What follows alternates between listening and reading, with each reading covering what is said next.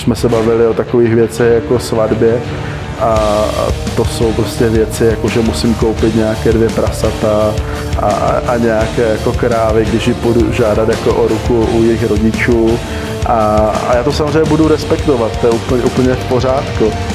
Podcast Travel Bible. Ahoj, já jsem Matouš a vítám vás u nového dílu podcastu Travel Bible. Spovídám v něm české a slovenské cestovatele, aby se podělili o svoje zážitky, zkušenosti i praktické typy.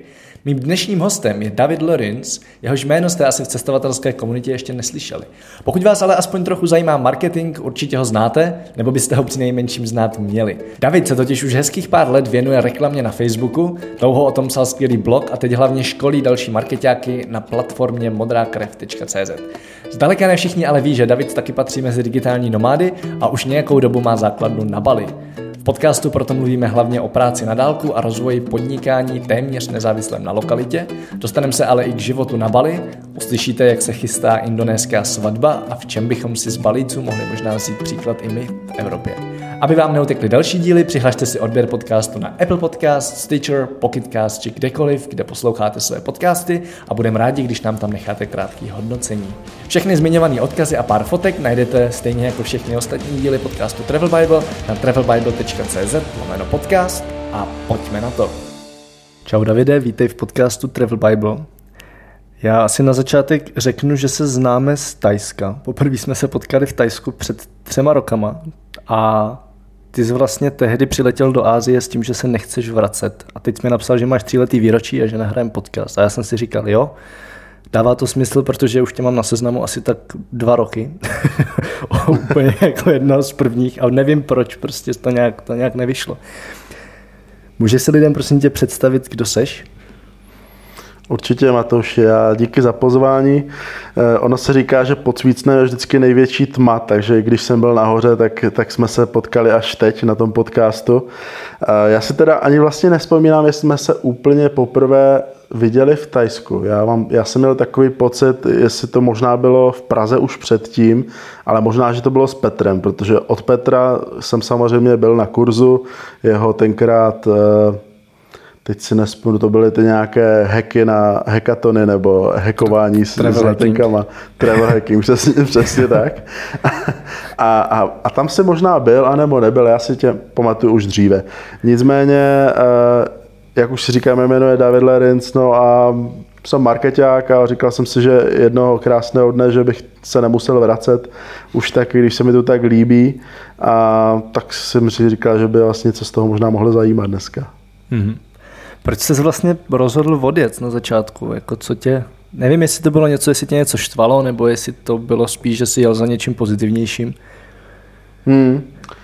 Já myslím, že to bylo nějak jakoby, jakoby souběh všech okolností a na druhou stranu, proč ne? Proč, proč neodjet? Hmm. A včera jsem byl skoro 30 let tenkrát a říkal jsem si, že už to tam jako znám, že je třeba se podívat, jestli někde není, jak se říká, tráva zelenější. A ona byla, takže proto, proto už jsem říkal, že vracet nemám v plánu a pamatuju si, když možná první rok nebo první půl rok se mě lidi ptali, jako, a kdy jako jedeš zpět? A já jsem jim, já jsem, já jsem jim říkal, že slovo zpět jako není nějak v mém slovníku. Já neříkám, že se nikdy nevrátím a rád jezdím do Česka, mám to tam rád, eh, když je tam hezky, což teda bohužel není tak často jako tady v Ázii, ale, ale, ale jako ten život, ani neříkám, že je jinde lepší, ale ten můj život je jinde lepší. Já nechci říkat všem, že pro všechny je život lepší v Ázii, ale ten můj určitě je za ty poslední tři roky. Mm-hmm. K tomu se určitě dostaneme. Mě asi zajímá, Protože ty se vlastně živíš tím, že dneska částečně máš svoji firmu, která vzdělává marketáky a částečně pořád děláš, děláš pro klienty. A zajímá mě ta tvoje cesta, jak se k tomu dostal, že hmm. můžeš pracovat teď z Vily na Bali. No ta cesta byla docela dlouhá. Já jsem v roce 2011 ještě úspěšně byl na své manažerské kariéře a tak jako asi už spousta tvých hostů stoupal v žebříčku korporátu. E, tenkrát vlastně asi po šesti letech jsem byl manažerem v MOL.cz a tak nějak jsme se nepohodli. dostal jsem výpověď a z Molu jsem odle, odletěl na Malorku, na v podstatě si vyčistit hlavu na tři měsíce mm-hmm. a tenkrát jsem vlastně nevěděl, co bude dál. Měl jsem, měl jsem nějaké zkušenosti, mohl jsem se nechat zaměstnat v tom manažování lidí, to znamená v podstatě kdekoliv, ale já jsem si tam uvědomil, že mě manažování lidí vlastně tolik nebaví, že, že ta odpovědnost, která máš, kterou máš za cizí vlastně práci, že mi to nevyhovuje, já jsem opravdu měl problémy spát a někdy prostě jsem, a to mám, to mám pořád, že někdy si říkám, že já to udělám nejlíp tu práci a pak třeba nejdu spát vůbec a, a hmm. udělal jsem to za ně přes noc a podobně a tohle prostě nemá dělat manažer. Já přiznám, že jsem dobrý manažer, jako možná byl, ale ne asi úplně nejlepší. A tak jsem v tom nechtěl pokračovat. No a po té Malorce jsem si říkal, co dál, tak jsem se nechal zaměstnat ještě znova ale tentokrát v oboru, který mě na Malorce trošičku více zaujal, a to je marketing. Mm-hmm. No a nechal jsem se zaměstnat jako marketák v cestovní agentuře. Eh, což, což už nebylo, to možná ani ty nevíš, o tom jsme to se nikdy no. vlastně ani neba, nebavili. A tam jsem eh, vlastně už v roce 2012 jsem teda tak nějak tam rubal v té agentuře a v roce 2013 jsem vlastně poprvé vyrazil do Tajska. Já si pamatuju, to byla zima 2012 a já jsem říkal, hele, už jsem nebyl dlouho na dovolené, tak kam teda vyrazit? A teď jsem samozřejmě se díval, kde je teplo v zimě. A mhm. říkal jsem si, Tajsko, to je daleko, na to nebudu mít peníze, jo, to prostě, to, to je pro ty bohaté a podobně. Pak jsem se podíval, že jo, tenkrát, nevím, ani kivy ještě nebylo, na, někde na, na letenky a najednou jsem zjistil, hele, ono to vlastně ani tak drahé není, ani to ubytování na Bookingu není tak drahé. No tak jsem v roce 2013 vyrazil a to si pamatuju dodnes a ono je to teď právě tím, že je to už pět let od toho, po té první návštěvy Tajska, tak já jsem odlétal v ten samý den, kdy byla inaugurace Zemana. Mm-hmm. Ten, přesně ten den, kdy byla inaugurace. A já jsem tak nějak, eh, to bylo, pro mě to bylo trošičku poetické, ať už... A to splánoval, ne, nebo to tak jako vyšlo? Ale neplánoval, já jsem tu letenku měl, že už pět měsíců dopředu koupenou Aha. a najednou prostě padla na ten den inaugurace. Já nevím, jestli to bylo tenkrát už vůbec zveřejněné, a rozhodně jsem tak neplánoval. A, a najednou prostě to tak bylo a u mě to bylo takové trošku symbolické, protože já jsem si říkal, hele, možná když se něco stane jako špatného, tak už aspoň jsem pryč. Hmm. ono, se, ono se teda naštěstí v krátké době nic nestalo. V té dlouhodobě to bychom mohli si povídat na jiné témata, ale v té krátké době, když jsem se samozřejmě po měsíci vrátil, tak pořád to bylo Česko, jako jsem znal. Nicméně pro mě to už nebyl ten stejný svět já jsem eh, v tom Tajsku našel, že mi ta kultura, ani ne tak, že je blížší, to určitě ne, eh, samozřejmě jsem tu nevyrostl, ale eh, že to Tajsko, že ten život může být trošku o něčem jiném, než o tom každodenním zhonu a nějakých povinnostech a, a nějakých prostě dojíždění a podobně. A tak vlastně už ten, tenkrát, před těmi pěti lety, padlo to rozhodnutí, že, že to chci zkusit, že hmm. chci, žít, chci žít někde jinde. No a v roce 2014 eh, jsem to vlastně vyzkoušel už přímo na volné noze. Já už jsem teda byl částečně na volné noze od toho roku 2011, nicméně pořád to bylo takové částečné. A v tom 2014 jsem to vlastně už eh, vyzkoušel s počítačem, hodil jsem do baťušku a děl, šel jsem si hrát na toho nomáda. Že jo? Mhm. A, ale tam jsem zjistil, že jsem byl totálně nepřipraven. Eh, nebyl jsem hlavně připraven z pohledu, no to může znít jako hloupě, ale z toho majetnického nebo z toho, z toho co jsem si sebou přines.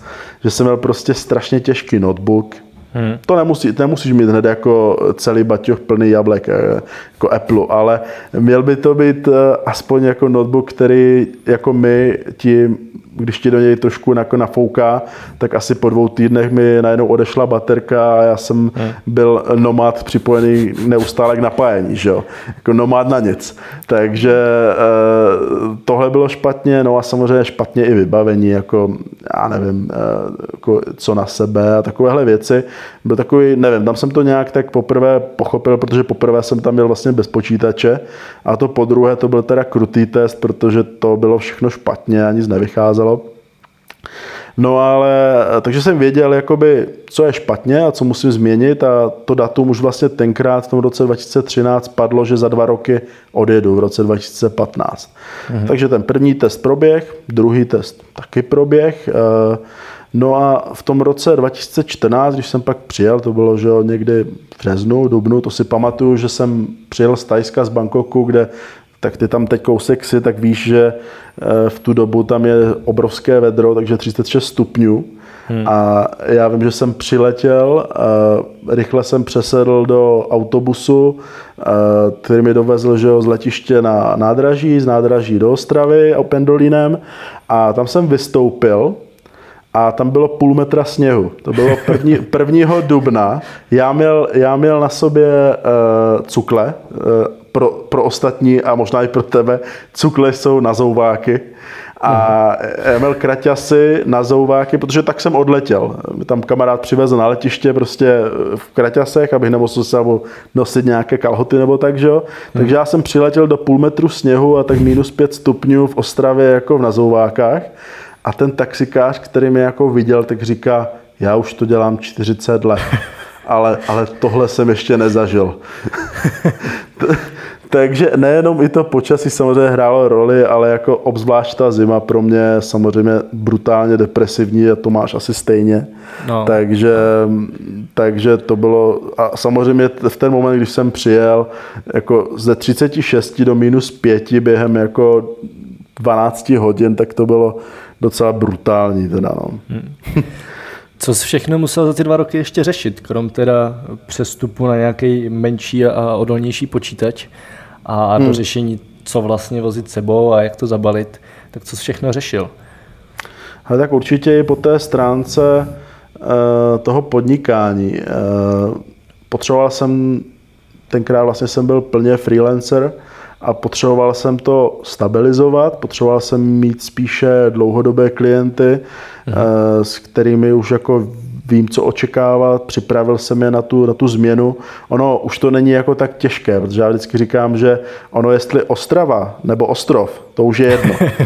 Jo, všechno, se, všechno se stejně děje v Praze a tam jsem nebyl, takže ono, ti někteří lidi, samozřejmě ti klienti, všichni o tom věděli, že někam odjíždím, že něco, jak to bude probíhat ale v podstatě tam nebyla žádná změna, protože oni byli v Praze a já v Ostravě nebo na ostrově. Takže to bylo opravdu to samé a nebylo to žádný v podstatě problém, ba naopak, a to možná probereme později z pohledu toho posunutí času, je to mnohem lepší. Nicméně samozřejmě já znám spoustu případů, kdy lidi to jako všechno prodali, vzali nohy na ramena jako s baťuškem a jeli, ale já nejsem úplně takový střelec, takže jsem si chtěl, si chtěl připravit trošku nějak, nějakou, nějaký finanční polštář.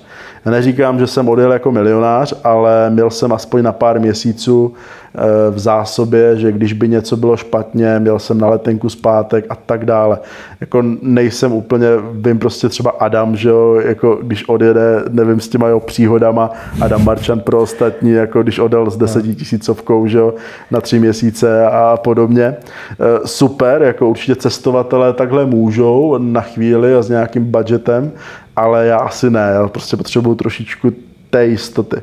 Hmm. Možná to je tím, že už mě není přece jenom 15 nebo 25, že? takže už asi je to jedním věkem. No takže ta finanční, finanční nějaký, nějaký polštář, no a čím by to asi, to bylo asi tak jako prodat samozřejmě většinu věcí nebo rozdat, prodat věci z bytu, ale já jsem naštěstí to nikdy moc neměl, chvíli jsem si pohrával i s nějakou myšlenkou minimalismu a tím, že jsem vlastně zpočátku vyrostl v Ostravě, pak 6 let byl v Praze, pak zase v Ostravě dva roky nebo tři, tak já jsem nikdy nějak moc toho neměl. Vždycky jsem to nějak postupně prodával a postupně to prostě obnovoval za nějaké nové věci a nikdy jsem to nějak nehromadil ten majetek, takže to nebylo jako kromě pár hrnců a knížek a, a nějakého gauče, tak, tak to nebylo moc. Mm-hmm. Jak se pak průběžně měnilo to tvoje cestování? Protože co já vím, tak ty jako víc a víc zpomaluješ a, a teď si ve fázi, kdy vlastně už plánuješ barák v Indonésii. Zpomalu, no, no, jak se to řekne. Eh, hele, ten první rok byl úplně jako šílený samozřejmě. Hmm. Já jsem tenkrát byl víc cestovatel než, než než nějaký jako expat určitě.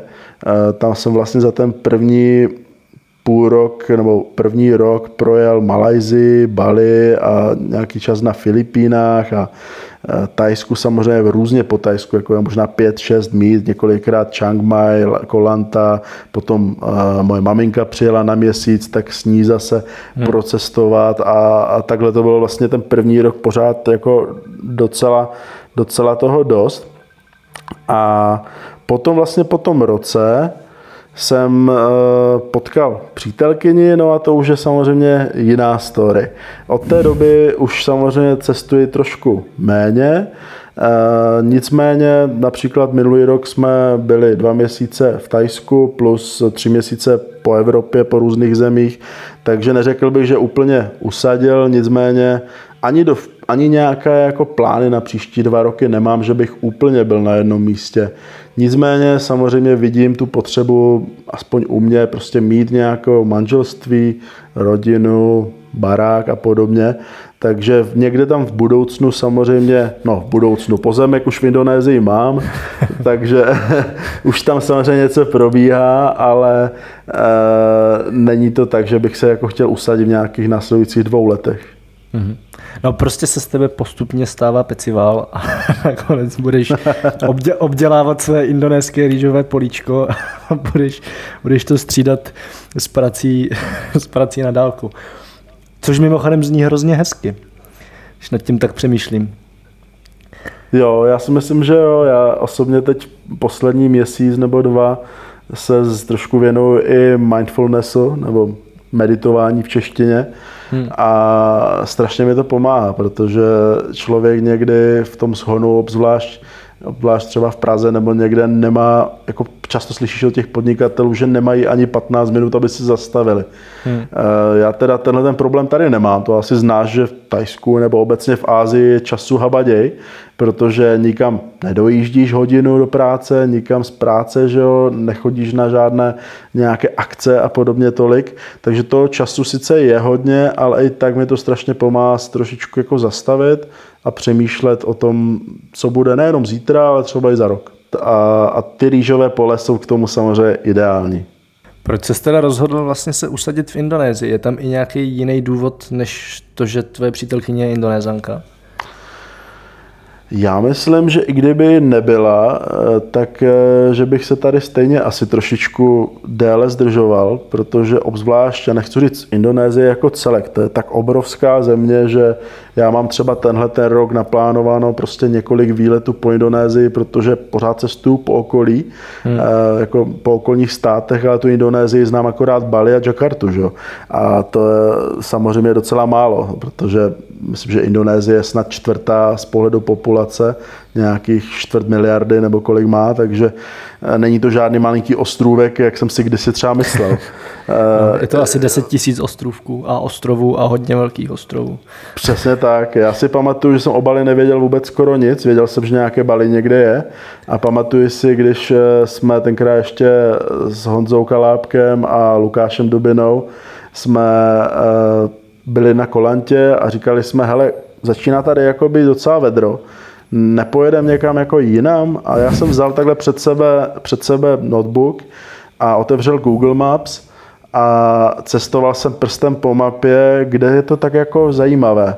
A najednou tam vidím jako tu tečku Bali a říkám, hele, to by vlastně šlo, to není zase tak daleko, Erejža má levné letenky, tak ten večer jsme, jsem buknul pro všechny tři letenky a za dva týdny jsme letěli na Bali. Takže to je můj způsob, jakým se seznámil s Bali. Prostě někdy člověk jako jen dvou hodin od poznání, kde Bali je, jsem, jsme už měli letenky. No nicméně k tvé otázce. Já Bali jako takové miluju z několika důvodů. To první je určitě ta kultura, která tady na tebe opravdu dýchne ze všech koutů. Já vím, že i v Tajsku, a obzvlášť třeba někde nahoře v Čangraji a v těchto těch ještě pořád je taky ta kultura, nicméně ty si myslím ještě na Bali nebyl, rozhodně doporučuji, protože ono fakt je to úplně jiné. Ono to na tebe tady dýchne jako u každodenního života. Tady máme třeba majitelku, která toho, té vily, kde jsme, tak ona dvakrát denně se přijde modlit, měnit ty nějaké tyčinky a podobně. Eh, probouzíš se s tím, že slyšíš v dálce eh, za těma rýžovými poli prostě nějaké halekání modlideb a, a do toho prostě uprostřed rýžových polí, kde tady se taky různě modlí a všude tady voda a, a podobně. Je to prostě opravdu měs, jakoby ostrov bohu. Uh, oni říkají, že to je Island of Gods. Ono by se taky někdy dalo říct Island of Dogs, protože těch psů je tady taky docela dost. Ale rozhodně je tady lepší i z pohledu jakoby pro Evropana, pokud vydělává jinde, hmm. to zná v jiné měně, tak jako člověk tady nemusí být bohatý na to, aby žil bohatý život. Asi tak bych to nazval. A i když to porovnám s tím Tajskem nebo vůbec možnostmi ubytování pro lidi, kteří ať už krátkodobě nebo dlouhodobě chtějí na Bali být, tak eh, tady není problém, aby si jako rodina měl prostě dvoupatrovou vilu s bazénem a se zahradníkem. Jo? Hmm. Za takovou dvoupatrovou vilu jako v průměru zaplatíš třeba max jako 20 tisíc. Jako neříkám max, ale v průměru dejme tomu 20 tisíc. I méně, i méně za bazén, vilu s bazénem a s kuchařem. Jo, a to prostě běžný asi nájem jako uprostřed Prahy nebo v Brna, jo, prostě pro rodinu. Takže eh, a chápe, že to je asi trošku jiný, jiný standard, že jo, než ten byteček vedle tramvají. No jasně.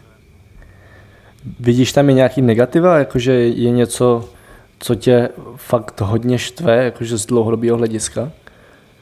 E, určitě je tu spousty, ale už jsem se naučil e, jako v podstatě žít i s těmi negativy. Ono, každé, každé místo má své negativa a v první fázi, když jsem viděl, jak někteří balíci prostě určité úkony dělají, že to prostě nedává smysl, že elektřina, prostě kabely jsou tady neuzemněné a, a že starý jezdí jak prasata a tak dále, že odpadky prostě hážou někdy do koše, eh, tak samozřejmě člověk má takovou tendenci to všechno jako měnit na ten obrazu svému a srovnávat to s nějakou jinou zemí, ale pak si člověk uvědomí, že prostě musí to brát tak, jaké to je ta země, ať chceme nebo nechceme, pořád je v nějakém fázi vývoje hmm. a nikdy se nebude vyvíjet tím směrem k Evropě. A to je dobře, protože možná proto ji mám tak rád, protože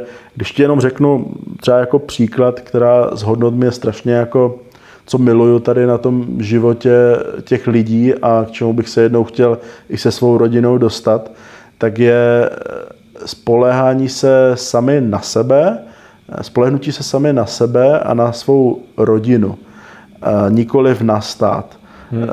Opravdu, ať už z pohledu zdravotnictví, školství, jakýchkoliv financí, oni si prostě dokážou pomoci v komunitě, mají tady různé banžáry, což je takové, jakoby, kdysi to ještě na vesnicích, nebo možná to ještě na vesnicích v Česku stále je, nějaké společenství, jakoby klubovna v podstatě, kde se všichni scházejí z, toho, z té části třeba vesnice, ale i města, třeba město u Bodma, možná 10 20 banžárů různých, prostě oddělených různýma ulicema.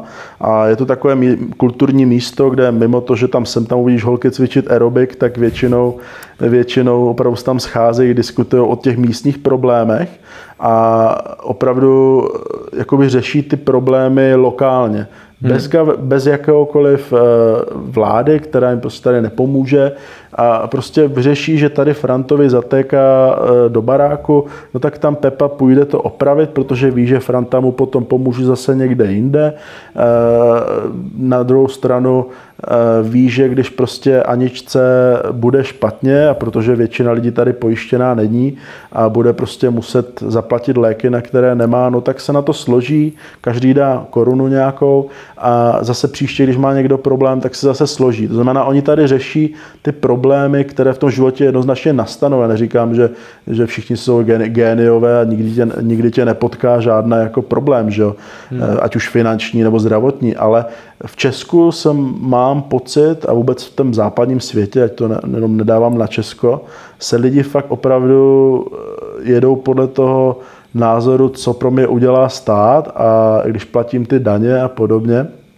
Když to tady je to opravdu, co můžu udělat já a co pro mě udělá i ti nejbližší nebo ta na rodina. A to je prostě asi ten největší kulturní rozdíl oproti tomu západnímu světu pro mě. No já to vidím vždycky jako na, na starých lidech, že vlastně v tom západním světě často mám pocit, že se jako snažíme uklidit někam jako pryč, aby je nikdo moc neviděl a ať se o ně jako někdo postará. A tady vlastně všude v Ázii tak jsou dalo by se říct něco jako polobozy, protože jsou prostě ti nejzkušenější z té rodiny a jsou tady proto, aby všem těm dětem, jako těm malým vnoučatům, pravnoučatům, aby předali to, co se v životě naučili. A vlastně si jich ta rodina váží a stará se o ně, což se mi hrozně líbí a v, jako v Evropě mi to dost chybí. Takže Určitě. Chápu, co chci říct. Já mám třeba v plánu taky uklidit svoji maminku, ale uklidit ji v tom smyslu, že uh, už v plánech pro ten barák mám uh, pro ní část prostě baráku, kde až bude v důchodu, tak ji koupím jednosměrnou letenku a hmm. pokud bude chtít samozřejmě, což vypadá, že bude chtít, tak za náma přijede, může si hrát s vnoučaty, bude si tam prostě číst knížku u bazénu a, a bude spokojená. To si myslím, že je to správné uklizení. To znamená, když mi někdo říká, a co rodina, že nejsem blízko rodině, tak já, obzvlášť třeba, když to je někdo jako z Česka, tak vždycky jako odsvědčím, OK, tak mi řekni, jak často se, nebo jak často se stýkáš se svojí rodinou. Hmm. Já ne naštěstí, nebo bohužel, ale mám menší rodinu, přece jenom mám bratra a mamku, když to řeknu z té užší rodiny. A oni u mě byli už dvakrát za ty tři roky prostě na měsíc. Hmm. A na měsíc 24 hodin denně. A to, když si mnoho lidí spočte, jako jestli se s těma svými rodičema byli déle, já myslím, že by zaplakali. Já myslím, že většina by z nich nebyla v celku ani, ani týden, i když žijou ve stejném městě. Hmm. Takže to si myslím, že raději budu uprostřed těch uprostřed tady Ázie a pozvu si je sem, než abych tam chodil jako jednou za měsíc s nima na večeři. Jo, jo. V podstatě se skrz to můžeme dostat eh, k tomu, jaký je, jaký je žít s Aziatkou, protože to je prostě věc, kterou lidi strašně moc řeší. Nevím, jestli jsi viděl, tak Lubo Jurik o tom napsal knihu dokonce, o, on to není úplně o vztazích s Aziatkama, trošku víc o tindrování s Aziatkama. A mě zajímá, jak to vnímáš ty, jako jak vnímáš, jestli vnímáš nějaký rozdíly, jestli vnímáš prostě něco, co musíte trochu víc řešit mezi sebou, nebo jestli to je lepší, než být s Češkou. Hmm. Uh, když, když už jsi mluvil o té knížce od Luba, výborná knížka. Eh, já jsem od ní tohle neočekával, ale rozhodně doporučuji přečíst. Eh, Luba bohužel osobně neznám, i když sem tam píšeme, ale snad se někde potkáme. Nicméně eh, k přítelkyni, která již celé jméno, už jenom to zbudilo jednu hezkou příhodu, protože její celé jméno je Junita Triridzany Kopong Ola. A když jsme, byl, když jsme přijeli do Prahy na Žižkově, tak eh, ona chtěla, ta recepční chtěla, ať ji nadiktuje jméno, tak ji dala jakoby pás. A ona to začala psát do té kolonky a říká, a mohla bych to jako nějak zkrátit, mi to celé nevejde. jo. Nicméně eh, ona je Aziatka a Aziatka. Jo. To nemůžeš srovnávat zase ty vztahy, co měl Lubo, nebo obecně jakoby Korejky Eh, s tajkama, s, s balíkama, ono, každá ta kultura je opravdu jiná. A hmm. obzvlášť třeba v Indonésii je to ještě každý stát, jako každá, každý ostrov je jiný. Hmm. Ono málo kdo ví totiž, že sice Indonésie je podle státního zřízení, nebo jak by se to dalo říct, jakoby muslimská země, nicméně ono za stolik těch muslimů tam není nebo tady není, jo? Eh, mus, protože eh, muslimská je třeba celá Java, Sumatra a takové ty země, kde, nebo části, kde moc jako turisti nejezdí. Bali je celé hinduistické, trochu muslimství, myslím, ještě je v Sulavézi, ale potom už je zase křesťanství. A hmm. moje, pří, moje přítelkyně je vlastně z oblasti z vlastně východního ne východní Timor, ale vlastně z ostrovu Timor, který patří k Indonésii, mm-hmm. kde jsou jako 95% křesťani. To znamená, tohle je jako obrovský, myslím si, důvod, proč nám to tak klape, protože eh, tam nejsou nějaké obrovské kulturní uh, rozdíly. My jsme se, když už jsme u toho seznámení a tindrování, seznámili zrovna na to, když, když ona uh, vlastně přijela ze svého ostrova uh, na dovolenou na Bali na oslavu Velikonoc. Hmm. A protože její kamarádka bohužel měla nehodu na motorce, tak ležela v nemocnici s nějakou zlomenou ramenem, něco podobného, co mě vlastně Petr Novák. A e, ona seděla vedle ní na posteli a nudila se. Tak si mm-hmm. nainstalovala, nainstalovala v podstatě poprvé Tinder a říkala si, že u nich ani na ostrově v Timoru nic takového ne, jako nemají. A říkala si, hele, tak to jako zkusím, tak si s pár klukama začala že ho povídat, mezi jedním z nich jsem byl jakože já. No a já jsem vlastně ten den, to bylo, jsme si povídali někdy ve tři hodiny, tak říkám, hele, nejdem na večeři dneska. A ona říká, no jo, ale to mě musel jako vyzvednout. A teď jsem byl v Changu a eh, ona byla v, rest, v nemocnici uprostřed Denpasaru, což je takové jako nehezké místo, jak bych to přirovnal. Je to prostě střed ostrova, kde jako taková konglomerace fakt jako dost budov. Není to takový ten Bali, který si člověk představí z těch fotek. Hmm. Je to fakt jako všude trafik, všude jako zácpy, teď eh, jo, prostě obrovské zácpy všude, špatný vzduch a všechno. Tak jsem si říkal, hele, tak jo, tak jsem prostě nasedl na motorku, zajel si pro ní, No a když přeskočím všechny ty tramtárie, tak, eh, tak v podstatě ona nikdy neodjela. Ona, hmm. z té, ona, z té, ona z té dovolené už se domů nevrátila. Eh, výpověď, ona je učitelka na tenkrát, nebo stále je učitelka eh, tady na mezinárodní teda škole, má vysokou školu, takže i to vzdělání tam nějaké je. A ona tenkrát vlastně přes telefon dala výpověď na tom svém ostrově, tam z toho nebyli úplně nadšení. A a pr- protože tady eh, měla nějaké známosti, už tady tenkrát, když tady jsem tam byla na, na dovolených, pomáhala v jedné škole pro expatí děti, různé prostě Australany a, a Nizozemce a podobně, hmm. tak říkala, hele, tak já zkusím pracovat tady. No a vlastně vzala práci tady a po dvou měsících jsme se k sobě nějak tak nastěhovali. Eh, rychlý, rychlý, rychlý, rychlý proces. Nicméně k tomu životu s Aziatkou. Eh, já nemůžu říct životu s Aziatkou, to bych házel všechny jako do pytle, to by mi Aziatky dali. No, Ale takže s Timořankou, nebo jak se to říká. S Timořankou, no. A hle, je to super. Já myslím, že není to nějak asi extrémně rozdílné oproti Čecha, českým holkám. Já jsem teda v podstatě tohle i můj nejdelší vztah, ty dva roky. Předtím prostě bohužel jsem na to nějak štěstí neměl, ale rozhodně tam nevidím žádné nějaké obrovské výjimky. Ona má plynulou angličtinu, já taky, takže dorozumívací problém tam není. Mm-hmm. Samozřejmě bude možná problém s její maminkou, eh, kde já sice trošku indonésky umím, ale teď se, a to ona ani neví, přes Skype učím s další učitelkou prostě indonésky, abych, když tam pojedu teď v létě, tak abych si s ní popovídal trošku, protože ona samozřejmě anglicky neumí, takže tam hmm. může být nějaký ten, ten problém, ale samozřejmě ta kultura, to bude, to bude zajímavé, jako už jsme se bavili o takových věcech jako svatbě a, a to jsou prostě věci, jako že musím koupit nějaké dvě prasata a, a, a nějaké jako krávy, když ji půjdu žádat jako o ruku u jejich rodičů no. a, a já to samozřejmě budu respektovat, to je úplně, úplně v pořádku. Ale můžeš, uh, můžeš mi to natočit, až půjdeš na trh kupovat dvě prasata a krávu. Já myslím, že jich možná bude více, no, protože oni fakt jako na ty, na ty slavnosti docela dost dají, na, ty, na tu svatbu. Já jsem mi sice říkal, že bych chtěl eh, malý obřad, ale to nějak neprošlo u rodičů, takže uh, bude prostě stejně tam 200 lidí nebo něco podobného.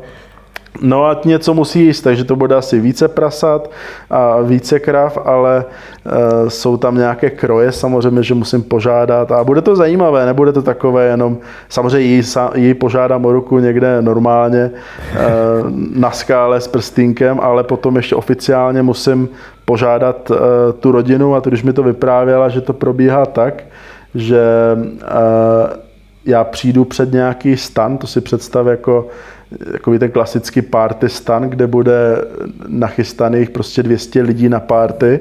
A já nejdřív musím ji najít jako přítelkyni někde v domě a tam, že může být připravena i nějaká jako dvojnice, takže já musím najít tu pravou, přive, přivést si a potom vlastně ještě požádat v tom kroji eh, ještě s nějakým zástupcem, který je starší, tak vlastně ten zástupce se musí pobavit s těma rodičema. Správně by to měl být samozřejmě mamka nebo rodič, nicméně my použijeme pravděpodobně nějakého kamaráda nebo něco, tak aby, jsme, aby se koza, na, aby se vlk nažral, koza zůstala celá, že jo, prostě musí to takhle podle tradic nějak být. Hmm. Se tam je vlastně zaručí, že, že si chci vzít unitu, že jsem prostě normální člověk a že, že, že prostě s ní budu šťastný, že se ní budu starat a tak dále. Takže ty tradice tady jsou opravdu ještě obrovské ty se nezměnily, takže to bude určitě, určitě zajímavé, moc se na to těším.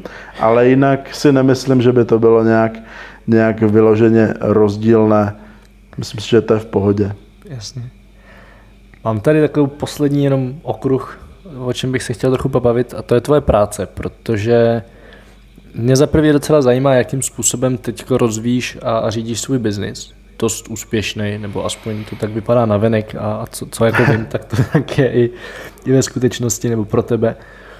Tak jak to vlastně celý vzniklo a jak to celý, jak to celý děláš? Hmm. Ale tak v podstatě v roce 2015 nebo do roku 2015, když to vezmu z pohledu toho odjezdu, tak jsem byl stále 100% freelance. A v tom roce 2016 jsem si řekl, že já už jsem si s tím předtím trošičku koketoval, že bych založil nějakou firmu na vzdělávání prostě v Česku, že nikdo se tomu nevěnuje z toho pohledu samotného vzdělávání, že v hmm. Česku to mají vlastně všichni jenom jako bokovku, řekněme většinou agentury, které někdy dobře, někdy, někdy hůře školí ty lidi, ale nemají to jako ten hlavní cíl vzdělávat prostě lidi v tom letom. Hmm. No od té, od té doby, od toho 2016, to už aktuálně těmi různými kurzy a živými semináři a podobně prošlo nějakých 16 zákazníků a už to mám teď v podstatě tak 50 na 50 z pohledu rozložení těch sil, freelance a, a tedy tu modrou krev. Eh, v tom roce 2017 to bylo i díky tomu cestování, kde jsem cestoval vlastně po Evropě, tak eh, to bylo bez nějakých větších výkyvů podobné. Ehm, prostě nebylo tam nějaký velký pokrok nahoru, spíše taková stabilizace, nicméně tento rok má určitě v plánu růst a k tomu se samozřejmě váže i to, že musím více outsourcovat, Přijal jsem kolegu, který mi s tím bude s nějakými klienty pomáhat. Už dnes samozřejmě tam jsou lidi jako developeři a grafik a další takovýhle lidičky, kteří to umí, umí ty svoje věci lépe než já. Mhm. Takže jsem rád, že mi v tom pomáhají. No a určitě, určitě ty plány jsou obrovské do budoucna a budu trošku i více jezdit do Česka a baví mě to, no, baví mě to ty lidi vzdělávat, hlavně baví pak sledovat, Eh, když třeba jedna z mých klientek, kterou už spolupracuju možná čtyři, tři, čtyři roky, pět let, tak dokonce teď byla mezi pěti podnikatelama, s kterými se sešla více prezidentka Facebooku, eh, protože ji eh, baví to, co dělá, protože se jí hlavně daří dělat to, co dělá. Mhm. Klidně na ně rád upozorním, což je obchod Tao.cz.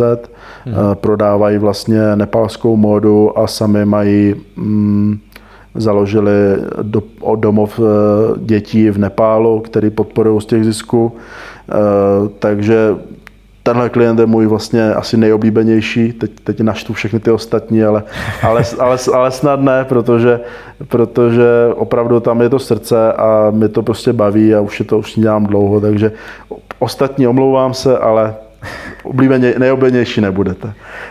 Můžeš trošku víc popsat, jakým způsobem funguje ta firma? Jakože eh, odkud jde příjem a, a kdo jsou teda tvoji hmm. koncoví zákazníci? Ale v podstatě to jsou ať už uh, lidi jako ty, protože i ty se věnuješ vlastně Facebook reklamě, i když nevím, jestli jsi na nějakém mém online workshopu byl. Uh, ale většinou to jsou... Nebyl, jsem hrozný. Nebyl. nebyl, tak ty už, si, ty už to taky neděláš přece jenom rok, takže už, už nepotřebuješ tolik vzdělávat, i když možná by se něco přiučil. E, nicméně jsou to převážně dneska podnikatele, kteří chtějí vlastně zlepšit své schopnosti v rámci zprávy reklam na Facebooku. To znamená, ne těch organických příspěvků, o kterých se všude teď mluví, že vlastně nebudou eh, od firem, ale toho, za co si ti lidi platí. To znamená, jakákoliv reklama, hmm. kterou vidíte, tak to jsem buď já nebo někdo z modrokrevníků pravděpodobně. Buď to mám semináře, které jsou školení, které mám v Česku, nebo je, hmm. tam, eh, nebo je tam vedou eh, mý kolegové, a, a nebo přímo v rámci online workshopu, kdy se v podstatě placený webinář, by se dalo říct, který máme několikrát do roka, kdy probíráme nějaké téma z toho Facebooku absolutně jako dohloubky. Mm-hmm. Teď plánujeme v roce 2018 i nějaké mentoringy, to znamená, je tam i nějaký mentoring se mnou, kdy si několikrát měsíčně, eh, většinou dvakrát měsíčně si zavoláme s tím podnikatelem, hmm. projdeme veškeré výsledky těch kampaní a vůbec jeho podnikání, probereme strategii eh, na další prostě 14 dnů a takhle ho vlastně neustále posouvám a pak není jako výjimkou, když jeden, jeden z, těch, z těch lidí Eh, se přestěhoval taky jinam, teď už bydlí s, manžel, s manželkou v Portugalsku dva roky. Takže jenom když to schrnu, tak vlastně jasně máš nějaký příjem od klientů, kterým spravuješ kampaně a mm. potom jsou to, jako je to hlavně aktivní, a ne, jako že musíš dělat webinář, anebo máš i něco, co se jako dá koupit kdykoliv? Aktuálně od toho modelu, kdy se to dá děl, koupit kdykoliv, trošku jako odbíhám, protože v tom uh, Facebook marketingu nebo Facebook reklamě se velmi rychle všechno mění. Hmm. Takže ve to budou asi ty různé online semináře. Plánuju tam nějakou jako videotéku, kdy teď eh, kolega natáčí nějaké asi 50 screencastů, ale které budeme asi dávat jako bonus prostě k nějakým živým vystoupením. Já tam prostě nevidím v tom našem oboru, uh, tam se opravdu může být zítra něco jinak, a já hmm. nechci, prodá, nechci prodávat nějaké kurzy. Jasně, pokud je to kurz o copywritingu nebo kurz o cestování, tak ono se za stolik jako nemění. Hmm. Jo, rozvíjí, rozvíjí se to, ale zrovna třeba ten Facebook, to asi všichni tam skoro jsme a vidíme, jak ty rychle, jak ty věci se nám mění pod rukama. Jasně. A nedává mi to smysl prodávat nějaký jako kurz, jako byly tam spíš nějaké záznamy akcí, ale nikdy jsem pořádně neměl nějaký jako kurz, že bych se podstavil někde před kameru a prodával nějakých 10 videí. Jak nepřipadalo jo, mi to jo. nikdy jako OK. Mm-hmm. Tak já to zakončím svojí oblíbenou otázkou, kterou ty znáš a kterou dávám všem. A to je, kdyby se měl všechno vymazat, všechno, co si kdy zveřejnil, co jsme se teď bavili, a tak bys měl možnost předat světu jednu jedinou myšlenku, tak co by to bylo? To jsem nečekal. Asi jako nebuďte jako strom. Ten je totiž tak, že tam, kde jej zasadí, tak tam vyroste, zestárne a umře. Hmm. Jasně, ty kořeny budete mít vždycky včera a to je naprosto v pořádku, ale to neznamená, že nemůžete zkusit žít jinde. A když myslím žít, tak nemyslím jen bydlet, a nebo, tak myslím nejen bydlet nebo cestovat, ale nehledejte tam jenom hned komunitu Čechů. Já to často vídám, jak lidi prostě přijedou kamkoliv a hned, kde tady jsou Češi, ale mm. bavte se prostě s ostatními cestovateli, expaty nebo místními. A pak teprve žijete trošku jinak a nejen cestujete. A věřte, že se vám otevře spoustu dveří, o kterých jste možná ani nevěděli a třeba zjistíte, že nejlépe je stále v tom Česku a vrátíte se zpátky, to je v pořádku, ale bez toho pokusu to asi nezjistíte. Mm-hmm. Skvěle. Tak já tě jenom poprosím, jestli můžeš lidem říct, kde tě najdou a kam ti případně můžou napsat, kdyby někdo něco chtěl ti vzkázat nebo se tak. vetřít na svatbu. Jasně. Tak najdou mě v Ubudu na Bali, ale ty jsi myslel asi, asi sociální sítě. Jasně. ne, můžou mi samozřejmě napsat na davidzavináčmodrakrev.cz nebo si mě najít na Twitteru, na Facebooku, kamkoliv eh, můžou napsat a rád se s nima proberu, ať už když se tady třeba chystají do budu, nebo vůbec na Bali, nebo když by chtěli poradit něco ohledně Facebooku. Skvěle, tak já ti moc děkuji za rozhovor. Dám určitě odkazy a kontakty do travelbible.cz lomeno podcast, jako vždycky. A možná se už konečně stavím na Bali, abychom mohli dát někde kafe. Stav se, Nový Zeland si tady už byl a najednou se to nějak přeskočil to Bali a jel zase do Tajska, no tak já nevím. já jsem chtěl jenom poděkovat samozřejmě ještě jednou za pozvání a přeju všem, ať si jim ten rok 2018 vyvede, ať je to spoustu cestovatelských zážitků. Ještě jednou připomínám, že odkazy, fotky a všechny další díly podcastu Travel Bible najdete na travelbible.cz lomeno podcast. Pokud se vám podcast líbil, sdílejte ho se svými přáteli, třeba je taky inspiruje vyrazit na cesty. Budeme taky rádi, když nám v apce, kterou na podcasty používáte, napíšete krátký hodnocení, ať se podcast dostane k co nejvíc lidem. Případně mi napište na matou.travelbible.cz, ať už to budou přání, který další hosty pozvat, typy, co zlepšit, nebo pokud jenom chcete pozdravit. A to nejdůležitější, nezapomeňte si koupit své vstupenky na letošní Slow Travel Festival, který se koná 21. dubna v pražském kině Lucerna. Najdete je spolu s dalšími informacemi na slowtravelfestival.cz. Tento podcast sponzorují božstva. A je jí hodně. Travel Bůh, Ježíš, Buddha, Šiva s Višnou, Alák s Akbarem, Dajak, Batak, Toreja, Asmat, Adonis, Apollo, Krteček, Artemis, Athena, Dionysus, Ferdam, Ravenec, Eos, Hermiona, Poseidon, Batman, Serena, Zeus, Indiana Jones, Loki, Thor a celá ta sebranka ze severu. Díky. Travel Bible je prostě boží. Ať si cestovatel začátečník nebo pokročilý, najdeš v ní hromadu typů, díky kterým bude tvoje chuť vyrazit posílena, volný čas prodloužen a náklady sníženy na minimum. Amen. E, teda letadlo. Co se v Travel Bible dočteš? Spoustu věcí, Třeba, že potřebuješ výrazně méně peněz, než se říká, a že už je asi i máš? Kde a jak sehnat ty nejlevnější letenky? Kde bydlet a jíst, aby peníze na 14 dní pohodlně pokryly víc než měsíc? Jaké uzavřít pojištění, aby se nikdy nedostal do maléru? Jaký vybrat účet a kartu, abys nemusel za výběry zahraničí platit ani korunu? Zjistíš, jak chytře využít vlastní bydlení, komu svěřit psa, nebo jak uschovat své věci zatímco budeš na cestě. Přesvědčíme tě, že nemusíš hned končit v práci a přesto můžeš cestovat několik měsíců. Uvidíš, že můžeš jet sám a přitom se tak necítit. Naučí se, jak putovat klidně půl roku s jedním baťohem, nebo jak všechno dostat jen do příručního zavazadla. Ukážeme ti taky, jak a kde si v zahraničí přivydělat, jak psát cestovatelský blog, nebo jak pracovat na dálku. To všechno a ještě mnohem víc se dočteš v knize. Ještě si tu? Tak šup na travelbible.cz, travelbible.cz a potkáme se na cestách, protože cestování je prostě boží. boží.